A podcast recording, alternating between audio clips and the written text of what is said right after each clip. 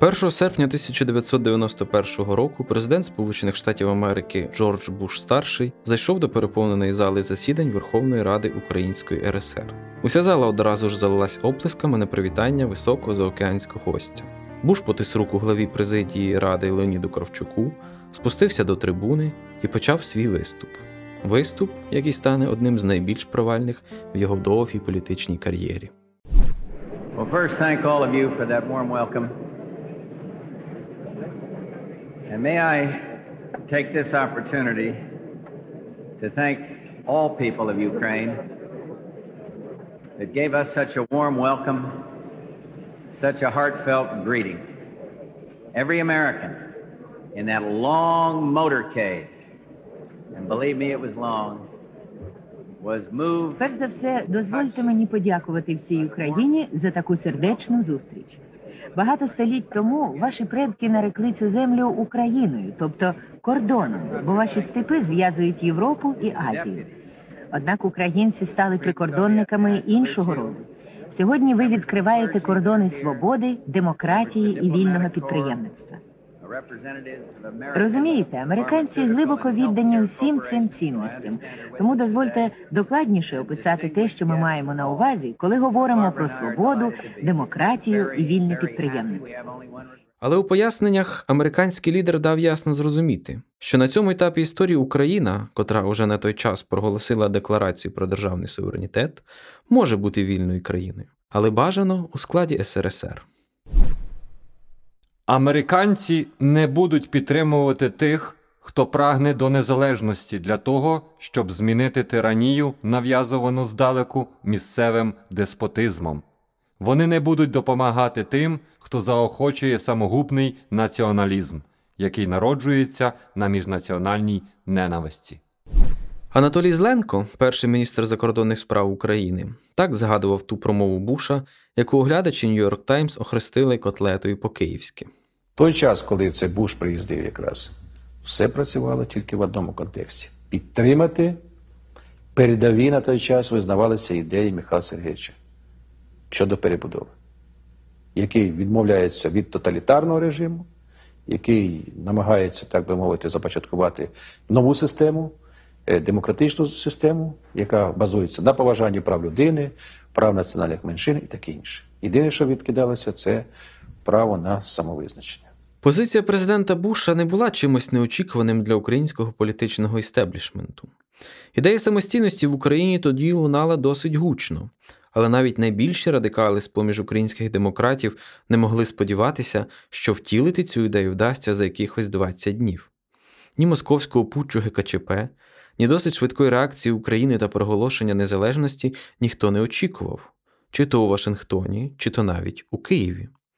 Але, по суті, через три тижні після того, як літак з Бушем старшим відірвався від української землі, ті самі депутати, які плескали його промові, натиснуть кнопки за, коли Кравчук зачитає акт проголошення незалежності. Акт проголошення незалежності України Верховна Рада УРСР урочисто проголошує незалежність України та створення самостійної української держави України. Територія України є неподільною і недоторканою.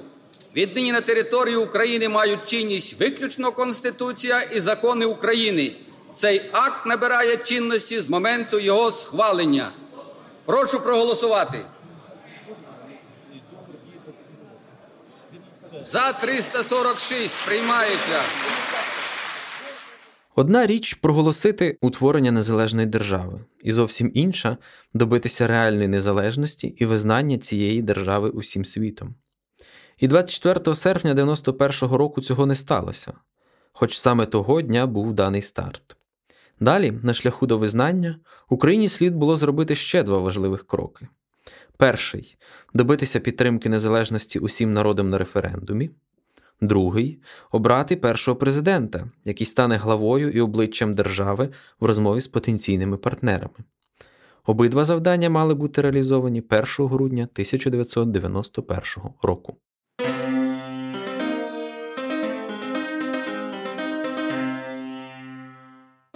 Радіо Привесло. Новини з України для українців всього світа.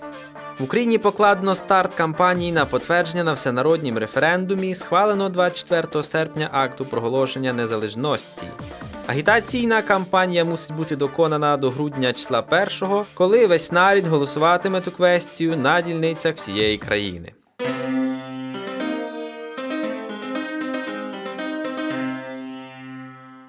«1991 в Україні можна сміливо назвати роком референдумів. На початку року, 17 березня, українці голосували на Горбачовському всесоюзному референдумі. Перший і останній президент СРСР мріяв про збереження Союзу і шукав підтримки у народу. По суті, єдиним питанням того березневого референдуму було збереження Радянського Союзу. І 70% українців висловились за існування СРСР. В ході гарячих подій серпня 91-го з'явилась потреба у другому референдумі за рік, але зовсім з протилежного питання остаточного розвалу Союзу.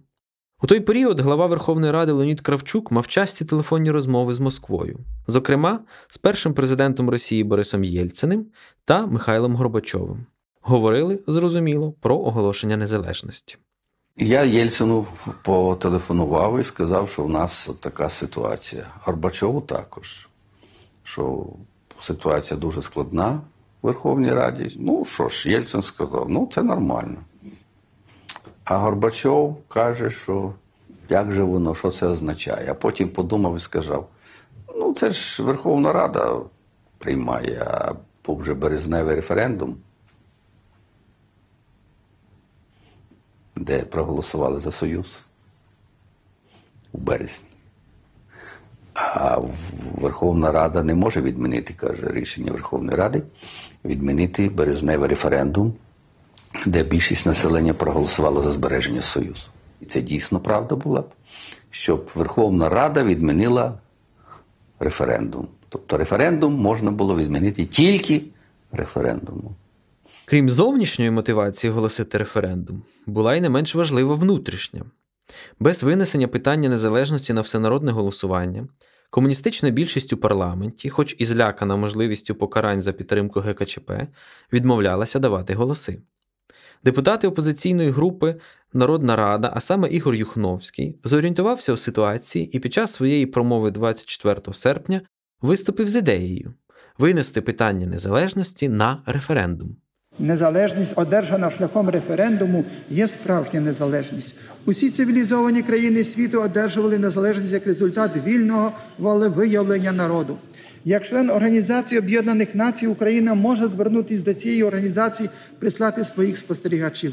Якщо незалежність оголошується як результат вільного воєвилення народу, вона дуже швидко признається як сусідніми державами, так і державами світу. Кінцевий результат признання у другому випадку досягається значно швидше ніж у першому випадку. Для комуністів ідея референдуму була ключовою. Ось як це згадував тодішній активний учасник опозиції Дмитро Павличко. Вже в перерві ми з комуністами зібралися, і Юхновський, і я ми пішли на фракцію комуністів, і там їм сказали, що голосуйте за цей проект чи ні. Ну, вони сказали, давайте референдум, сподіваючись, що на референдумі все це буде завалено. І ми сказали, добре, хай буде референдум. І пішли до Кравчука, і Кравчук каже, добре, підемо на референдум. Але тільки потім ми зрозуміли, що а якщо ми на референдум програємо, що тоді? Коли відбудеться референдум, тоді е, визнання е, зовнішнього світу незалежності України пройде дуже швидко. Згадує Іван Заєць. Так воно і сталося. Потім е, сам сам референдум він легітимізує до найвищої міри рішення Верховної Ради про ухвалення цього акту. І це так само треба було на це все зважати. Ми були свідомі. Е, що проведення референдуму е, буде мати певні небезпеки і певні загрози. Ми були свідомі відповідальності за проведення цього референдуму. Ще до проголошення акту незалежності в залі Верховної Ради депутати працювали над новою конституцією СРСР. Серед усього іншого вона містила положення про президента Української Радянської Соціалістичної Республіки. 5 липня 91-го року депутати проголосували за закон про вибори президента України і на сесію хвалили рішення призначити вибори на 1 грудня. Референдум про незалежність вирішили провести в той самий день. І ось звідки взялася ця дата 1 грудня. із виступу депутата Олександра Ємця під час обговорення закону про вибори президента України. Від імені групи Демократичне відродження України пропоную датою виборів встановити 1 грудня. Мотивуємо це й тим, що потрібно прийняти ще деякі законодавчі документи, в тому числі закон про громадянство. Але потрібно врахувати і графік польових робіт. Зараз літо, починаються жнива, потім черга за технічними культурами, початок осені. А передвиборну кампанію можна провести в листопаді за місяць до 1 грудня, і роботи на цей час будуть закінчені. Саме питання у бюлетені для голосування на референдумі було простим. Спершу виборцю наводили повний текст акту, а тоді запитували, чи підтверджуєте ви акт проголошення незалежності України. Щоправда, для нинішнього виборця може видатись дивним спосіб, у який слід було проголосувати за. Залиште одну із зазначених відповідей, іншу викресліть. Таке формулювання питання дуже часто тоді та й досі піддавалося критиці противниками незалежності. Мовляв, депутати навмисно заплутали виборців, і ті, хто були проти незалежності, проголосували за неї випадково. Але це не більше, ніж маніпуляції.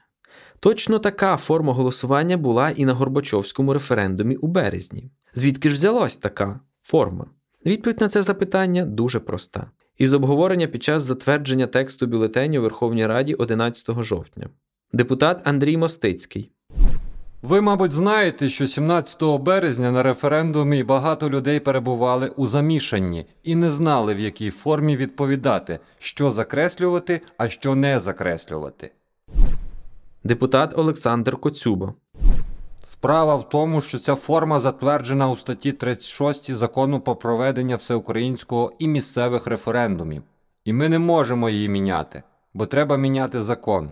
Однак, щоб уникнути цих помилок, ми все детально розписали. І я думаю, люди зрозуміють. Врешті, навіть на виборах президента виборці так само мусили викреслити із бюлетеня усі імена, крім одного. А їх на виборах 91-го року було аж сім.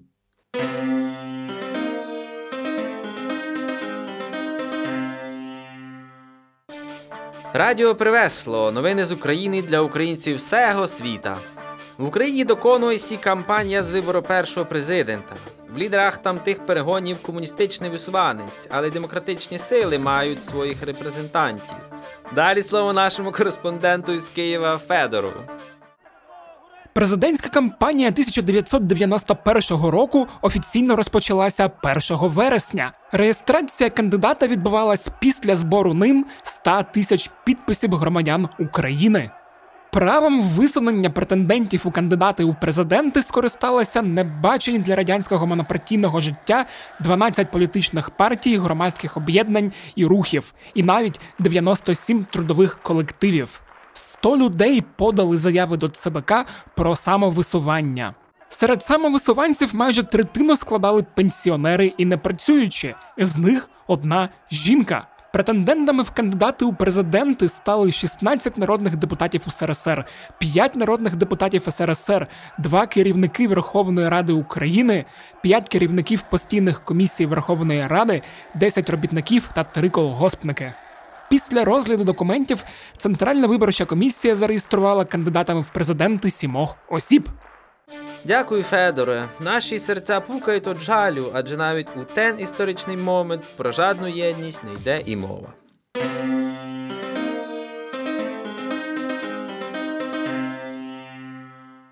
Головний нерв перших президентських виборів мав би торкатись протистояння колишніх, тобто партійної номенклатури, і нових серед представників проукраїнської демократичної опозиції, яка у Раді спільно діяла під назвою Народна Рада. Але сталося не так, як гадалося. Замість протистояти комуністичним ватажкам, українські демократи затіяли суперечку між собою. Формально старих на виборах було два кандидати: комуніст Олександр Ткаченко та спікер Верховної Ради Леонід Кравчук, який, щоправда, уже встиг вийти із компартії.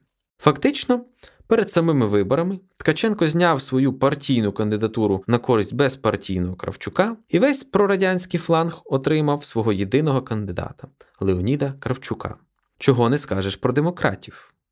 Проти одного Кравчука йшло одразу п'ять представників демократичних сил: В'ячеслав Чорновіл від Народного руху України, Левко Лук'яненко від Республіканської партії, Леопольд Табурянський від Народної партії, віце-спікер Ради Володимир Гриньов та академік і очільник Народної ради Ігор Юхновський.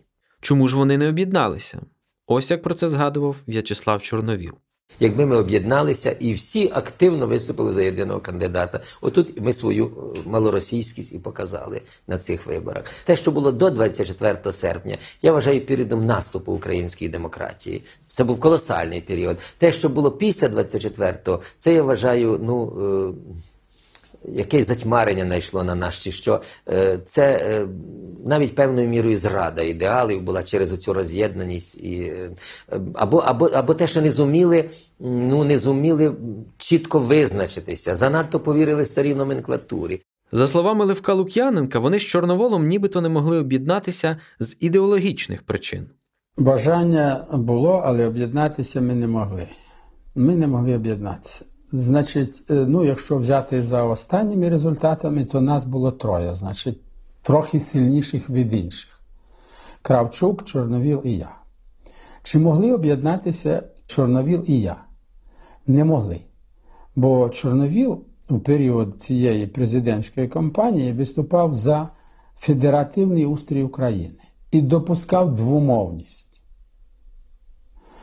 Я розумію, що двомовність є проблема чисто спекулятивна, що це, так сказати, загравання із нашим південним сходом. Але це було сказано ним. Ось.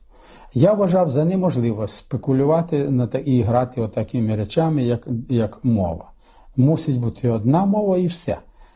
Я можу бути президентом, чи я можу бути не президентом, я собі так тоді думав і казав. Але я є за одну мову в Україні. Він допускав дві мови. То чи можна було примирити такі дві принципово різні позиції? Друге, він за федеративний устрій України. Я був від самого початку е, прихильником унітарного устрою України. Федератизм, я знаю, що це є спосіб, яким Росія завжди хотіла нас розколоти. Жовтень 91-го року Розповідає Ярослав Кензір про висування у президенти дисидента Левка Лук'яненка. В'ячеслав Чорновіл на тиждень заліг у санаторій. Я приїхав відвідати його, поговорити про підготовку до президентських виборів. І пригадую, сидимо ми на лавочці. В'ячеслав ще каже, що десь цими днями має відбутися, чи може вже відбулося там засідання керівництва республіканської партії. Вони висувають свого кандидата або підтримають кандидата Рухівського В'ячеслава Чорновола, і він сподівається, що це буде саме, е, саме так. І отут бачимо, що до нас йде Михайло Горень. І Михайло приносить е, таку е, вістку В'ячеславові дуже неприємно, що відбулося засідання, і партія ухвалила рішення. Михайло каже, що шансів е, виграти нам вибори президентські немає жодних. Що нам головне забезпечити перемогу референдуму. Теза про те, що шансів виграти у Кравчука немає, була дуже популярна серед його опонентів. Віцеспікер Володимир Гриньов, який так само належав до демократичного табору, так пояснював свою участь у виборах. Компания, в принципе, развилась для меня нормально, в том плане, что я э, с самого начала понимал, что мне выиграть выборы невозможно. Но для меня было важно э, все-таки почувствовать, сколь серьезен слой единомышленников на Украине. Тогда мы э, интенсивно строили партию, и, так сказать, э, надо было посмотреть, а что же все-таки в, в смысле поддержки массовой этих идей. А як згадує Ігор Юхновський, який теж балотувався, він взагалі не пропонував свою кандидатуру. Я не пропонував Народній Раді свою кандидатуру, хоч і чекав, що мене висунуть, але здивувався, що свою кандидатуру висунув Чорновіл, бо він був членом Народної Ради, але мене про своє рішення до відома не поставив. Пізніше те саме сталося з Лук'яненком та Табурянським. І тоді до мене підійшов Тарас Тецьків і сказав, що ми вас висунемо кандидатом у президенти. Я приємно здивувався. Мушу сказати, що я хоч чудово знав політику, економіку України, але був нікудишнім кандидатом.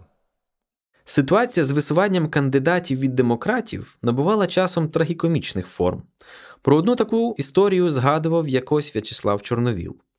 Пригадую позицію Дмитра Павличка ще влітку 91-го року, ще до путчу, бо вже ж було рішення про президентство, і вже висунули, десь там мене рух висунув, десь там Лук'яненко РП висунув. Як він приїхав до мене, я тоді в лікарні лежав разом з Михайлом Гориним, е, і приїхав до мене Павличко переконувати, що треба е, мені зняти свою кандидатуру на користь Лук'яненка, бо Лук'яненко слабший кандидат і менше відбере голосів у Кравчука. І він сказав так, що ми прямо поставити на Кравчука не можемо, але це єдиний, хто врятує Україну. Тому е, ти повинен зняти свою кандидатуру. В ефірі політична агітація. Державність суверенна, самоврядна, незалежна правова держава, здатна захистити життя, майно, всі законні інтереси. Якщо хочете жити в такій державі, голосуйте за Леоніда Кравчука.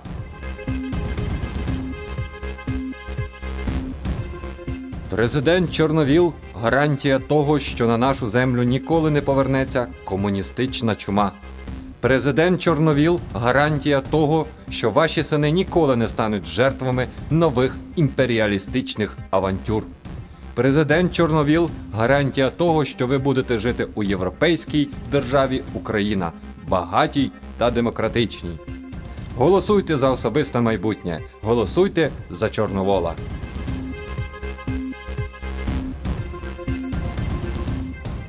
Радикальні реформи Левка Лук'яненка передбачають формування уряду народної довіри, розв'язання проблеми забезпечення медикаментами, закриття Чорнобильської АЕС. Голосуйте за Левка Лук'яненка.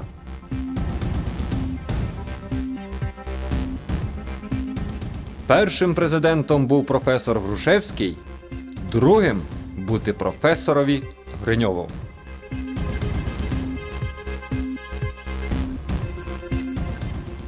Землю тим, хто на ній живе та її обробляє. Відродження українського села з президентом Ігорем Юхновським.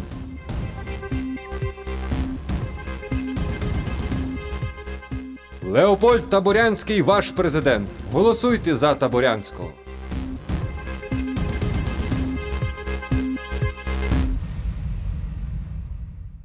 Учасник тих подій Іван Заєць виокремлює кілька причин, які не дали демократичним силам об'єднатися. Перша із них поділ народного руху на партії, кожна з яких захотіла заявити про себе, висунувши свого кандидата в президенти.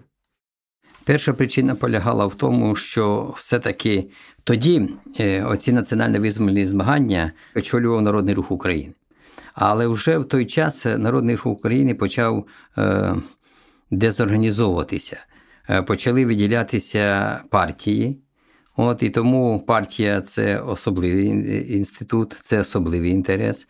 Е, він спрямований на е, те, щоб взяти владу і вже здійснювати свою програму через якраз участь у владі.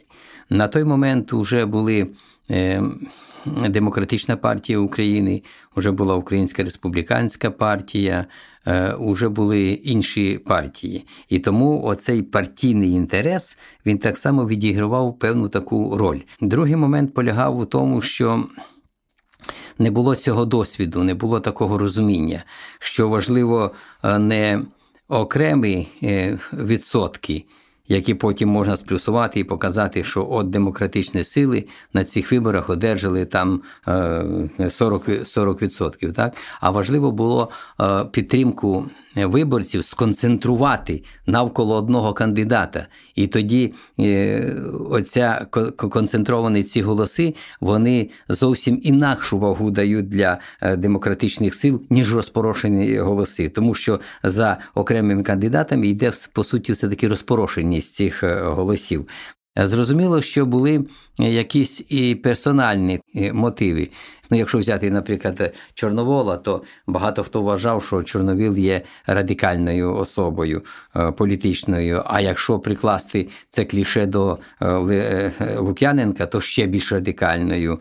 А щодо е, Ігора Рахвіловича Юхновського, то вважалося, що він дуже зам'який от у період, коли треба проявити руку, коли треба порядок. Однак, які б різні причини не були у цієї розпорошеності, наслідок у неї був один. Явним фаворитом виборів став Леонід Кравчук. Ярослав Кензір згадує таку розмову з Кравчуком. Е, Леонід Макарович каже, коли я довідався, що окрім Чорновола іде ще Юхновський, Лук'яненко, Гриньов і Таполянський, він каже: ну тоді я вже став зовсім спокійно спати. Кравчук не пам'ятає цієї розмови з Кензером, але з її змістом цілком згоден. Я не пам'ятаю такої конкретної розмови, але я говорив про те відверто, що це помилка, і тоді говорив, і зараз говорю. Не можна, щоб одна е, організація, е, ну скажімо, рух висувала стільки кандидатів. Це означає, що голоса будуть розпорошені. Голоси будуть розпорошені. Ну, Чорновіл набрав найбільше. Якби був з них хто, хтось один, можливо, було б ще більше. І це було б друге місце офіційно вже з великою ну, близькістю до загальної перемоги. Не, не 15, там, скажімо, процентів. Ну, могло бути, скажімо, 50 і 30, або 50 і 40. Ну, це вже ж інші зовсім масштаби і інші можливості роботи після виборів. Тобто можна спиратись на велику кількість виборців, а так е, воно було розпорошено. В ефірі політична агітація. Демократія не люди для держави, а держава для людей. Створити усі умови для формування справжнього громадянина своєї держави вільного, заможного, культурного.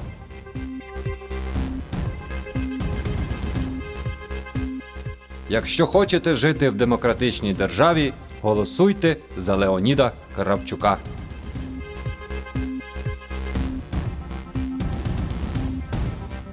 Президент Левко Лук'яненко. За п'ять років перетворимо Україну в вільну, єдину, багату країну. Голосуйте за Лук'яненка.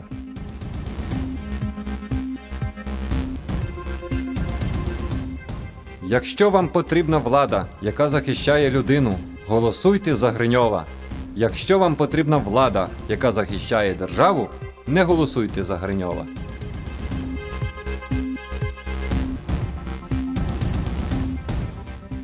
Громадяни України, наша спільна мета побудова незалежної української демократичної держави.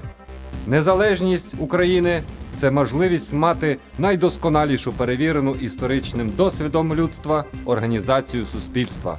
Голосуйте за академіка Ігоря Юхновського, щоб жити у демократичній державі.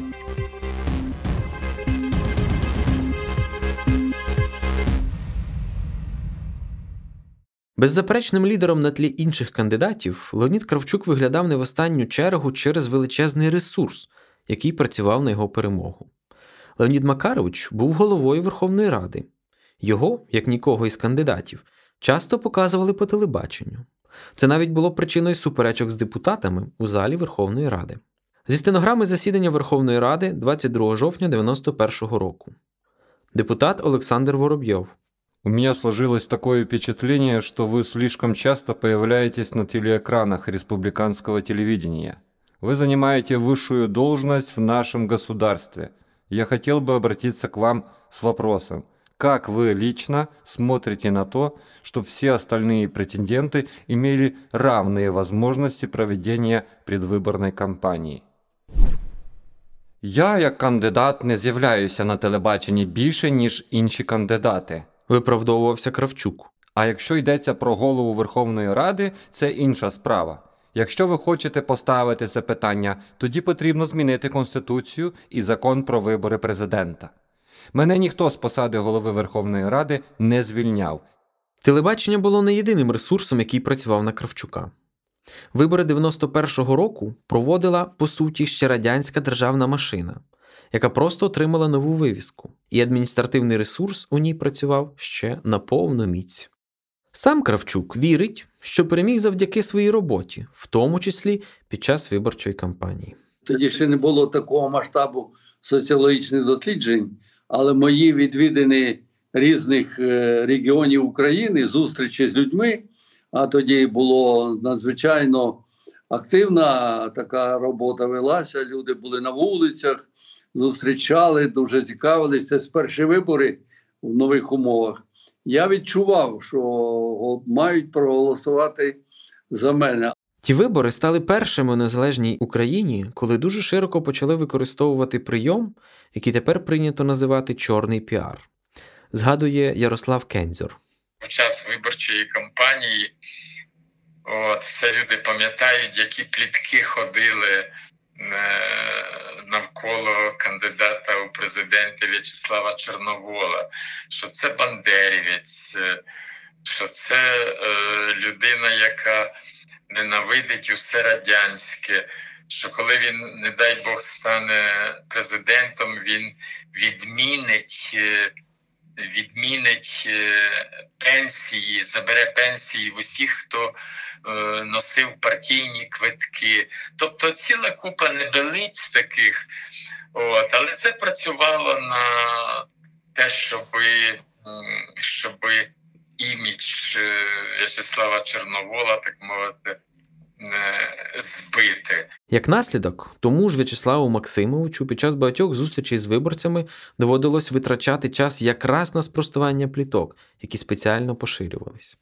І оці шановні ветерани, які тут стоять, хай приїдуть до нас і- подивляться, чи справді ми кривдимо ветеранів. Єдине, кому ми зняли справді пільги ті всі, це ветерани компартії. Що таке ветеран компартії, я не розумію. Я розумію, що таке ветеран війни. Я розумію, що таке ветеран праці. А що таке ветеран команди адміністративної системи, я не розумію. Зняли і люди були задоволені. В ефірі політична агітація. Достаток. Створимо соціально спрямовану економіку, яка працює на людину, а не за рахунок людини. Виробникам повний простір для ініціативи, непрацездатним та малозабезпеченим соціальний захист та допомога з боку держави. Якщо хочете жити в достатку, голосуйте за Леоніда Кравчука.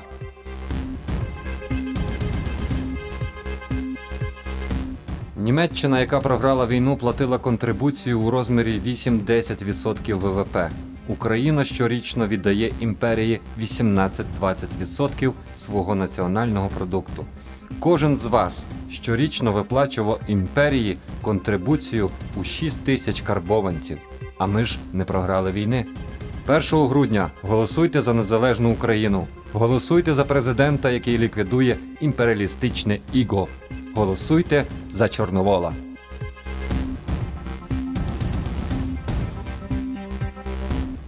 Виборці, вам пропонують тільки дві тенденції майбутнього розвитку країни: або консервація політичних та економічних основ, або національна ідея, яка є тупиковою. Альтернативний шлях, який пропонує Володимир Гриньов, це ринкова економіка, правове суспільство та інтеграція у світове співтовариство. Голосуй за Гриньова!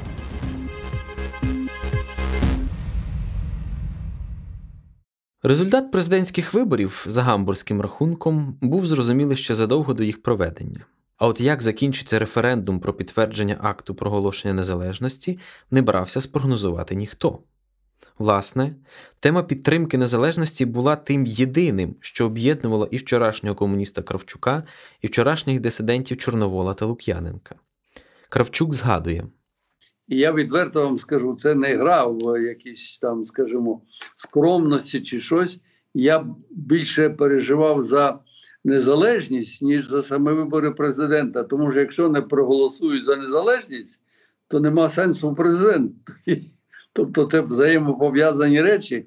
І я, коли працював з людьми, я агітував перш за все за те, щоб голосували за незалежну Україну. Над досягненням позитивного результату на референдумі працював і народний рух у координації з іншими політичними силами, партіями, громадськими організаціями. Згадує Іван Заєць. Була проведена ціла низка мітингів е, по всій Україні на підтримку референдуму. Потім ми діяли по е, лінії громадських організацій, зокрема, наприклад, е, Товариство української мови імені Тараса Шевченка, чи по лінії, наприклад, Конгресу інтелігенції. Тобто всі структури громадські, демократичні були задіяні. Треба ще так само сказати, що кожна партія і кожна організація проводила свою велику незалежну е, роботу, і вона проводила її як по лінії президентських виборів, тому що від народного руху України фактично йшов е, В'ячеслав Чорновіл. Там від УРП йшов Лук'яненко, і тому ці всі акції вони зводилися докупи. Тому кожна партія проводила свої заходи. Був ще один фактор, який сприяв проведенню референдуму, це наша діаспора, зарубіжні наші українці. Мало того, що вони допомагали нам і різною технікою, і іншими засобами. Дуже багато людей приїхало із Канади, приїхало з Сполучених Штатів Америки, з інших країн в Україну і так само агітували за підтримку акту проголошення незалежності України попри всі розходження шести кандидатів, всі виступали за незалежність. Згадує Леонід Кравчук. От не було жодного серед шести, як це було, скажімо, вже в другі президентські вибори, коли кандидати розійшлися в поглядах. А тут так, хтось там говорив про якісь речі, там деталі, але щодо курсу на незалежність, всі однозначно. Остання наша зустріч на телебаченні, коли сиділо шість представників кандидатів у президенти, це перед самими виборами 30 е, листопада, я просто був здивований. Жоден не сказав якихось навіть сумнівів щодо. Всі закликали голосувати за незалежну Україну. І це зіграло велику роль. І Гриньов, і Кравчук, і там, скажімо, Чорновіл, хто мав більше підтримки на Сході, то слухали ті, хто на Заході слухали ті, але всі голосували за незалежність. І 1 грудня українці справді почули своїх лідерів і, прийшовши на дільниці, однозначно сказали, що воліють, аби Україна була незалежною державою. У референдумі взяли участь майже 32 мільйони виборців, і 9 з 10 проголосувало за незалежність референдум додав е, до числа творців української держави, яких зазвичай називають батьками. Е, засновниками це народних депутатів, які голосували за акт проголошення незалежності, ще додав 20 е, майже 8 мільйонів громадян, які проголосували 1 грудня 91-го року на підтвердження акту проголошення незалежності України переконаний колишній депутат Іван Заєць. Це все творці української держави. Це означає, що ці люди так само відповідальні і за долю своєї е, своєї країни. Дмитро Павличко згадував той день. 1 грудня я поїхав на Буковину у румунські і молдавські села, оскільки Румунія почала пред'являти територіальні претензії до нас, а я, голова комісії, хотів знати, як голосують молдавани і румуни за українську незалежність. І 2 числа досвіта в готелі в Чернівцях я слухав повідомлення, і коли я дізнався, що Крим проголосував 56% за незалежність України, я там, будучи на самоті, от, стоячи на колінах. Перед незримим великим Богом я заплакав. Я плакав двічі у часі проголошення. Оце коли почув про е, який результат референдуму по Україні, особливо Крим. Фактор Криму був досить важливим, враховуючи велику кількість росіян, яка жила на той момент у Криму, і досить консервативні настрої серед місцевого населення. Але загалом в Криму 54% людей проголосували за незалежність, 57% у Севастополі. Як згадує колишній голова меджлісу кримсько-татарського народу Мустафа Джемілєв, кримські татари відіграли у цій перемозі свою велику роль. По результатам э, референдума о независимости, там цифра показала э, итоговый результат где-то 54%. Ну, во-первых, власти хорошо поработали, а во-вторых, ну, решающую роль тут оказались крымские татары. Крымские татары тогда были первыми, которые срывали эти советские флаги и вешали украинские флаги. Знаете, их сажали в 15 суток в тюрьму, там и все такое. И это при независимой Украине. Як згадує Кравчук, результати референдуму були шоком для Москви. Вранці мені повідомили приблизно цифру. Я поїхав на робоче місце до кабінету. Зателефонував Горбачову, сказав йому цю цифру. Він не повірив. Не повірив. Ну, то, що, те, що обрали мене президентом, він десь відчував, що оберуть. Але щоб 92% населення проголосує за незалежність, причому в Криму проголосувало більше половини, в Севастополі більше половини. Тобто не було в Україні жодного міста, жодного населеного пункту, де б ми сказали, що проголосувало менше половини. Це просто ну, феномен. Коли йому сказав, він не повірив. Спільна робота усіх політсил і кандидатів дала свої плоди. Не менш очевидні наслідки мав і розбрат в демократичному таборі. Леонід Кравчук отримав 61,59% голосів. Перший президент України був обраний у першому ж турі. Він отримав більшість в усіх областях, крім Львівської, Івано-Франківської та Тернопільської. За Чорновола проголосувало 23%, за Лук'яненка 4,5%, за Гриньова 4,17%, ще 1,74% за академіка Юхновського та піввідсотка за Табурянського. Після проголошення незалежності 24 серпня Україна як держава залишалась невизнаною ніким у світі. Референдум 1 грудня змінив цю ситуацію. Обраний президент Леонід Кравчук згадує: Тоді посипались поздоровлення. Я за, з, 2, з 1 грудня по 1 січня одержав десь більше 50, 50 поздоровлень і втворень при визнання України як незалежної держави. А до цього жодна країна нас не визнала. Перший міністр закордонних справ Анатолій Зленко детально згадував перше визнання України іноземною державою. Сталося це 2 грудня 1991 року. Після обіду до мене позвонив канадець, тоді був Гайовський Нестор, і каже: міністр, я, значить, з важливим повідомленням до вас ввечері зайду. Ну, тут розшифровувати не треба, я розумію, про що йдеться. Я чекаю. А в нього весь час якась затримка, затримка, затримка. Польща дзвонить. Чи можна зайти, будь ласка, о котрій годині? На 6 годин вечора. Заходить, значить, е, польський е, посол, приносить і вручає мені ноту, де визнається Україна. Звичайно, це радість була. Ми відкрили пляшку шампанського, звичайно, оскільки це перше було. І, як говорять французи, зробили арозе, тобто благословили це. Е, Благословили.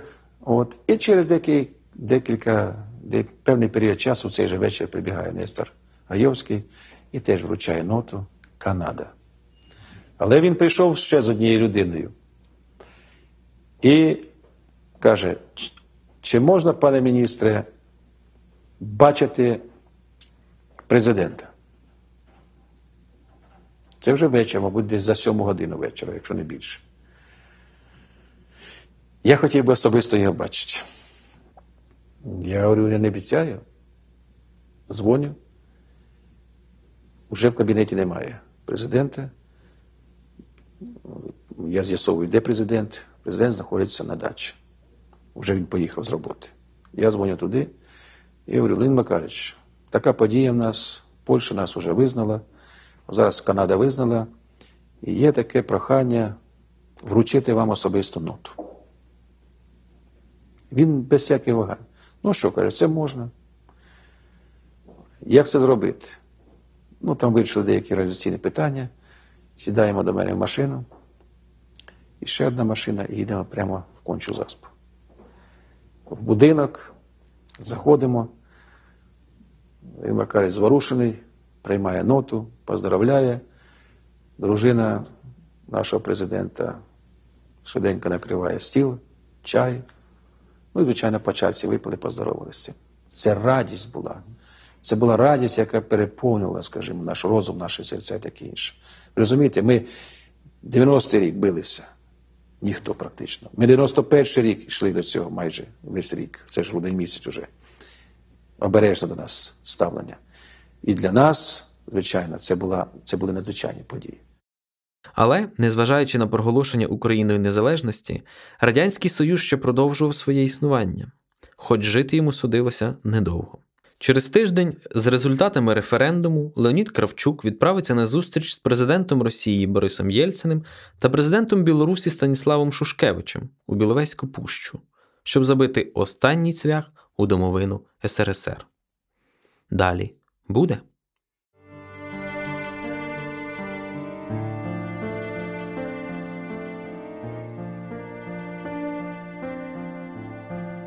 Це був другий епізод подкасту Українські 90-ті.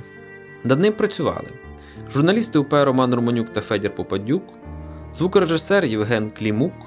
Велика подяка Центральному державному кіноархіву України імені Пшеничного за надані фоно та відеоматеріали. Частина інтерв'ю була взята з сайту проекту Розпад Радянського Союзу Усна історія незалежності України, створеного за підтримки Українського католицького університету. Подкаст Українські 90-ті доступний на сайті Української правди та у всіх подкаст-платформах. Якщо вам сподобався цей епізод, ви можете поставити оцінку, залишити відгук та поділитись цим подкастом із своїми друзями або у соцмережах. Слово для принесення присяги надається президенту України Леоніду Макаровичу Кравчуку. Урочисто присягаю народові України при здійсненні повноважень президента України суворо додержуватися Конституції і законів України, поважати та охороняти права і свободи людини і громадянина, захищати суверенітет України, сумлінно виконувати покладені на мене високі обов'язки.